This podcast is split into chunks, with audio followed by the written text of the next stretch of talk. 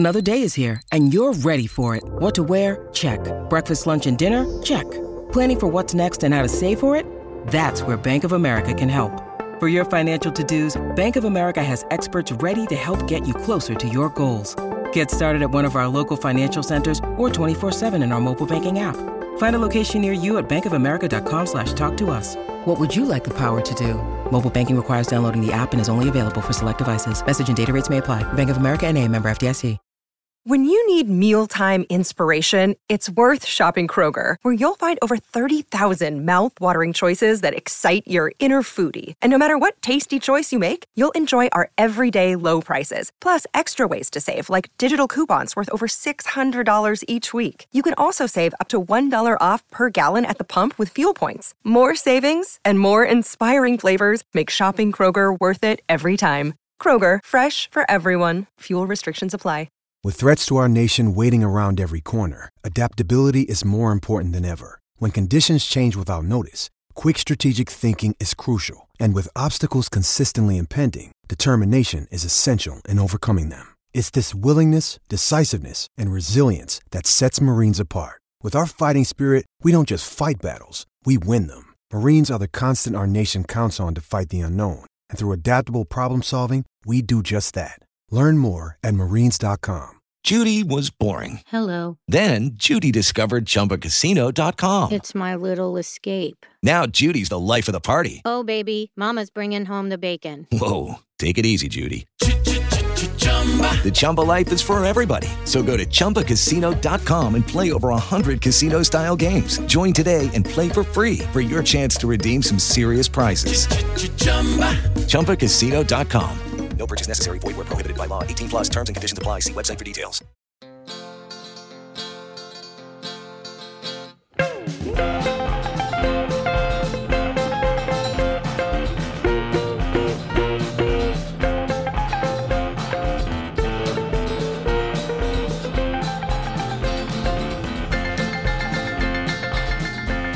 Hello, hello, hello, everyone. This is Rob Wolf. Welcome to episode number 71 of Unformedible, where we take a look at some of the less heralded Mets in our beloved franchise's quirky history, because to us, every player who dons the orange and blue is, in some way, unformedible. So we record this as the 2021 season has finally and officially been put in the books for the New York Mets. The competitive portion of the season ended a bit sooner than we all hoped and dreamed as Met fans, especially given the first half of the season. And it was pretty clear long before the end that this season would be capped at 162 games for our Mets this season. For some people, this time comes in September, for some at one point or another along the line in October. For some of it, it never comes. Some of us perhaps think like the great Juan Uribe to themselves, more football? Oh shit, fucking bullshit, unfucking believable. Baseball, that's what I want to watch. Really one of the great quotes of our times, I think, very underrated. But as my friend did put it to me the other day, I guess it's officially football season, at least for us Met fans. And I guess if you're a New York sports fan, that's not a happy development at all, even if you do like football. All that's to just say that all this talk of football season got me thinking. And it was, for me, an easy target, low-lying fruit, as it were, that I thought I would look back at the one brief Mets player who also actually played professional football in the National Football League. Two-sport star, and, well, I guess star is a strong term, of course, for unformedible, but two-sport professional athlete, shall we say, and former Met, DJ Dozier. So William Henry DJ Dozier Jr. was born on September 21st, 1965 in Norfolk, Virginia. Born in Norfolk, it feels like he was destined to be a Met for a short amount of time. He was a three-sport star at Kempsville High School in Virginia Beach, Virginia, playing football, baseball, and basketball. I often feel like a broken record in these podcasts, looking back at, when these athletes grew up and always saying, they were a great athlete, they were naturally gifted athlete. I mean, I guess that makes sense that it's incredibly redundant. Who else is going to become a professional athlete but someone who is, well, athletically gifted? I mean, I guess I think of that idea of specialization and, you know, I don't know, like tennis players, you know, having to play tennis from when they're 3. I guess that athletic ability could be manifested in another sport. I don't know. I'm going off on quite a tangent here. All this is to say, perhaps it's not an incredibly newsworthy note that someone who became a professional baseball player was a great athlete, but DJ Dozier was a star athlete in all 3 of these sports in his time as a growing up and in high school in Virginia. How good was he? In basketball, he led a youth basketball team to the Virginia Beach City Championship game. His team defeated a team that of which future NBA Hall of Famer David Robinson was a member, although it should be noted that David Robinson missed the championship game with the mumps. I hope he's an anti-vax kind of guy, David Robinson. But it was still apparently a star-studded, undefeated team, but without Robinson, DJ Dozier, according to I read on him, led his team to the championship over that previously undefeated team. In football, of course, where he was perhaps best known as a professional athlete in the NCAA and the NFL, he was a 2-time first-team All-Tidewater selection at running back, was a consensus All-American high school football player, and as good as he was in football, by his accounts, DJ Dozier was just as good at baseball. He was drafted out of high school in the 1983 draft in the 18th round by the Detroit Tigers, although it sounds like a very quintessential, where it was known that he had football scholarships and, you know, probably was just a late round wild swing by the Detroit Tigers to see if he might change his mind, might get talked out of that football commitment. Maybe they would, I don't think they offered huge bonuses back then, but maybe there was some way they could buy or convince him out of his football interests and commitments. In recent interviews after his career was long over, Dozier said that he knew he was a good baseball player and that if he hadn't gone to college or had that college interest, there was a good chance he would have been a first-round draft pick in the MLB from his own estimation, or maybe he had been contacted by scouts. I'm not 100% clear on the provenance of that, but that was a direct quote from him. It's not clear how tempted he was at the time, but again, in this interview after his career was over, he said simply, "I ended up not playing baseball, but it was always on my mind, and I never stopped thinking about it." And of course, a prelude to his attempting to make an effort in both professional sports, baseball and football. But he did, in fact, go on to accept a football scholarship and go on to play football at Penn State University.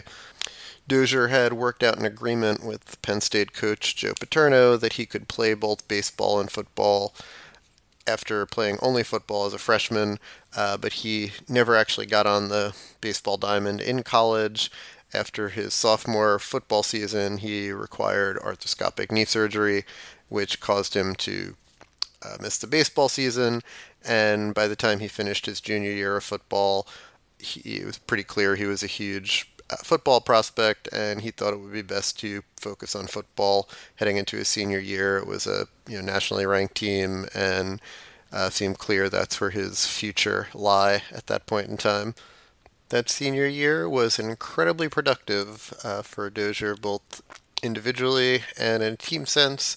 DJ Dozier would score what would ultimately be the game-winning touchdown in the January 1987 Fiesta Bowl, which was effectively the national championship game against Miami.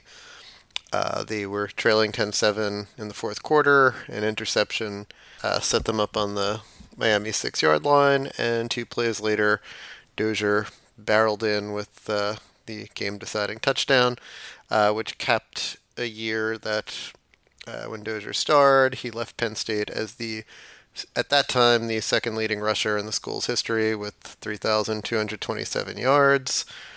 He is currently 7th all-time on Penn State's rushing list. I don't know who they are. I'm not a college football person. Despite the direction this is going so far, this is not a football podcast. All I'm pondering now is whether or not Blair Thomas passed him a couple of years later or not, since he was drafted a bit higher. God help me. At any rate, Dozier was a consensus first-team All-American. He was a finalist, though he did not win the Heisman Trophy, and he was selected in the first round of the 1987 NFL Draft by the Minnesota Vikings with the 14th pick. Again, don't want to spend too much time dwelling on football. Not entirely sure what derailed his football career. I didn't hear of any major injuries, but for a first-round pick, it didn't seem like he got a ton of chances, and it's not like his numbers were terrible. Probably the 2-3 years into his career, the Vikings' very famous, or for them infamous, trade for Herschel Walker probably didn't help, as that probably removed any chance Dozier might have had to establish himself as a lead running back for the Vikings. Or perhaps, much like Juan Uribe, DJ Dozier just started to realize the superior sport to watch. In interviews during those latter couple of years with the Vikings, over 88, 89, he reminisced that he started to have an overwhelming desire to play baseball again and felt that he missed it. So after three full seasons with the Vikings from 1987 to 1989, still seemingly with a bright football future ahead of himself. I think he would have been 24 at that point in time. Dozier decided to look into whether or not he could rekindle or pursue a career in Major League Baseball. Many people, as you can imagine, thought Dozier was a little bit crazy, including his agent, who tried to talk him out of it. But eventually a call to Dave Rosenfield, who was at the time the GM of the Tidewater Tides, got Dozier a tryout for the Mets, and in 1990, the Mets signed him as an amateur free agent on March 26th of 1990, to be precise, right at the end of spring training. Now, obviously, Dozier's camp thought he was a little crazy. I don't know what the interpretation of the Mets making this signing was. I remember I was very excited by it. I mean, first of all, 1990, of course, was the tail end of that Met near dynasty.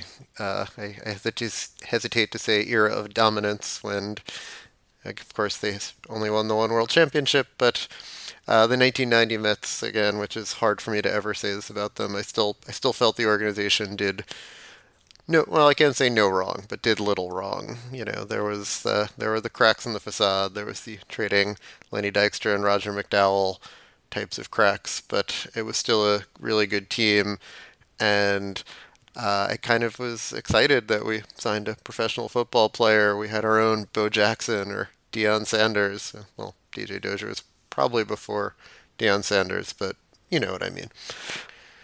Long before Moneyball brought it into the vernacular, and, well, I've never understood finances, but it seemed something like some kind of market inefficiency, for lack of a better term. Like, yeah, we're the Mets. We can sign whoever we want. Bring in a football player. Let's see what happens. I expect if the Mets did it now, it would probably be perceived as a Tebow-like joke, but I don't remember it feeling that way at the time. And, you know, again, he was young and had a legitimate baseball background and had been drafted. But I'm sure there were questions about how much he'd play and whatnot. What sport would take priority. But Dozier, interestingly, and to his credit, seemed to give priority to baseball over football. He spent 1990 in the minors with the Mets, and 91, of course, the full minor league season, and had truncated NFL seasons where he just played the latter part of the season once his baseball time was over. And in 1990, granted, he was very old for those leagues at age 24, but Dozier had a really impressive minor league season, starting out in High A St. Lucie and then eventually moving up to Double A Jackson, where actually, from what I'm seeing on Baseball Reference, he was about league average age of 24. But when you add the stats together for those two at those two stops in 1990. He had an incredible minor league season. Dozier hit 303, 386 on base, 496 slugging percentage, and flashed his speed as well as his power. 16 doubles, 10 triples, 15 homers, and 36 of 42 stealing bases across that minor league season. So between those numbers and perhaps also his athletic pedigree, while DJ Dozier was finishing the 1990 season playing 6 games, including 1 start for the Minnesota Vikings, he was also correspondingly being named Baseball America's number 44 prospect on their top 100 prospects list. So his debut certainly impressed. Hello, it is Ryan, and I was on a flight the other day playing one of my favorite social spin slot games on ChumbaCasino.com. I looked over at the person sitting next to me, and you know what they were doing? They were also playing Chumba Casino. Coincidence? I think not. Everybody's loving having fun with it. Chumba Casino is home to hundreds of casino-style games that you can play for free anytime, anywhere, even at 30,000 feet. So sign up now at ChumbaCasino.com to claim your free welcome bonus. That's ChumbaCasino.com and live the Chumba life. No purchase necessary. VGW. Void where prohibited by law. See terms and conditions. 18+. Okay, round 2. Name something that's not boring. A laundry? Ooh, a book club. Computer solitaire, huh? Ah, oh, sorry. We were looking for Chumba Casino. That's right. ChumbaCasino.com has over 100 casino-style games. Join today and play for free for your chance to redeem some serious prizes. ChumbaCasino.com. No purchase necessary. Void where prohibited by law. 18+. Terms and conditions apply. See website for details. Dozier had a respectable but not quite as dynamic 1991 season in the minors, split between Double A and Triple A. Putting up kind of more league average numbers, combining for a 787 OPS at those stops as opposed to 882 the previous year. Not quite dropping him off Baseball America's top 100 prospect list, but almost, dropping him down to 99. And as that announcement, or as that list came out, I don't know exactly when these lists come out, but for sake of drama, we're going to pretend they come out during the football season, probably after. But while that list was coming out, DJ Dozier was wrapping up his final professional NFL season in 1991 with the Detroit Lions, backing up Barry Sanders. Again, with the baseball season behind him and presumably needing a little time to get into football shape and learn the playbook, Dozier appeared in only 6 games for the Lions and rushed only 9 times for 48 yards. Again, probably don't get a lot of action when Barry Sanders is the lead back in his 342 carries for 1,548 yards in that 1991 season. And that brought about an end of DJ Dozier's professional football career, over which, again, not a football podcast, I know, but just for this one, that he rushed 172 times for 691 yards over his 5 seasons, which is a fairly respectable 4 yards per carry average. He caught 33 passes, averaging a little over 9 yards a catch. He also did some kick returning, and he even attempted and completed 1 pass in his NFL career. So at age 26 in 1992, DJ Dozier was ready to turn his career full-time to professional baseball, of course now with an organization that was clearly on the downside and downslope of their good years in 1992. 91 might have seemed like an aberration, but 92 drove it home. The bad times were back in Queens, but we did get to have a 2-sport athlete on our field for a short amount of time. Dozier came up to the Mets in early May of 1992, making his Major League debut on May 6th against the Cincinnati Reds. He reached on an error in his first plate appearance and scored a run. 2 days later, DJ Dozier would record his first career Major League hit in a Dodgers-Mets game at Shea on May 8th of 1992.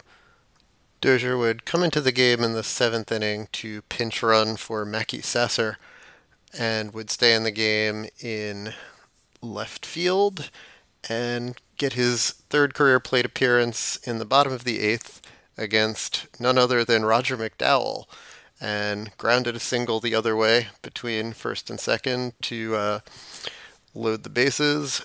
McDowell would then walk Todd Hundley to tie the game in the bottom of the eighth, and the Mets would saddle McDowell with not just the blown save, but a loss against his former team in the bottom of the ninth to give the Mets a 4-3 victory and actually move them to 17-13. I can't believe they ever had a record that good in 1992. Ooh, now that I'm looking, they swept the Dodgers that series and went to 19-13, which looks like that was probably the 1992 high water mark. Dozier would not get a lot of playing time, though, and would struggle.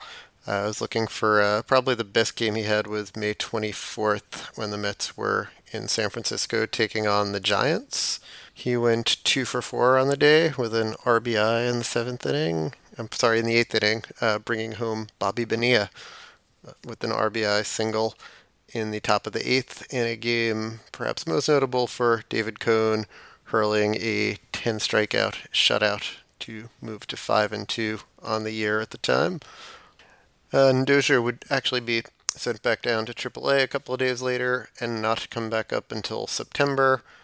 He would get a few more starts in September than he had gotten when he was a call-up in May. He primarily was used as a pinch hitter, pinch runner, with the occasional start in May. Presumably he was up, I'm guessing, time frame for someone who is on the DL. And in a slight bit of serendipity to, again, the time when we're recording this podcast, in 1992's sad and pointless for the Mets game 162, the Mets took on that year's National League East champion Pittsburgh Pirates in the final game, much as this year they met the NL East champion Atlanta Braves, who the Pirates would be going on to play in a very memorable LCS shortly after this game while the Mets were heading home. At any rate, in that game, DJ Dozier pinch hit in the bottom of the ninth with the Mets trailing 2-0 in a game they would lose 2-0, and he flew out to right against Pirates reliever Steve Cook. That would be Dozier's 47th and final at-bat as a New York Met and in professional baseball. In the offseason, the Mets continued their flailing about whack-a-mole approach to bringing in veterans and trying to maintain or reestablish relevance that the early 90s marked by trading Dozier along with Wally Whitehurst to the San Diego Padres for Tony Fernandez. At some point in 93, Dozier went from the Padres organization to the Cardinals organization, but he never got out of AAA that year in 93. He stayed in AAA for both organizations and wound up, I don't know if he formally retired after that year, but that was his last year in professional baseball. So it was, of course, a brief baseball career. Dozier went 9-for-47 in his major league career, good for a negative 0.2 WAR according to Baseball Reference. He hit 191 with no homers and 2 RBIs, 4 runs scored, 4 stolen bases, a 498 OPS, and a 43 OPS plus. However, in recording even just those numbers, Dozier became one of just 7 athletes since 1970 to play in both Major League Baseball and the NFL. The others, the aforementioned Bo Jackson and Deion Sanders, along with Brian Jordan, Drew Henson, Chad Hutchinson, and Matt Kinzer. Also, according to this article that I read with Dozier's background and career, he was only the second player to go from a football-only career to ultimately segue over to a baseball-only career and reached the major leagues, and the other was a punter. Andy Tomasic was the name, who pitched 2 innings for the New York baseball Giants back in 1949. Dozier's been involved in many non-athletic fields and pursuits since leaving the professional sporting world, both the NFL and Major League Baseball. He's always was a religious man and was heavily involved in missionary work for a while. He also worked as a financial planner, an investment banker, and as a partner at a cybersecurity firm, and he even wrote a self-help book entitled Decide to Dominate. He recently turned 56 years old and is still living in and around the Virginia area, and for a very brief time was our own unformidable two-sport star. Thank you for taking the time to listen to Unformidable. I hope you all enjoy the postseason, although there are some sketchy teams in there that are going to make it hard to enjoy. Or you enjoy segueing over to the football season, or whatever your off-season, non-Met-related pursuits are, whatever and wherever they may be. We'll still be covering the Mets, of course, as my basketball-crazed friend who moved here from Chicago once said, "Do you people ever talk about any other sport but baseball? 12 months a year. Baseball, baseball, baseball." He does not share Juan Uribe's opinions, but I do. So we will keep covering your Mets, so please do go to AmazingAvenue.com for more Mets-related content. Follow us on Facebook, Twitter, and Instagram, and please seek out and find this and all of our truly amazing podcasts wherever you get your podcasts or subscribe to them. Original music by Bunga. I'm on Twitter at WolffRR, WOLFFRR, and the show is at Unformidable. Thank you, and as always, even in the off season, let's go, Mets.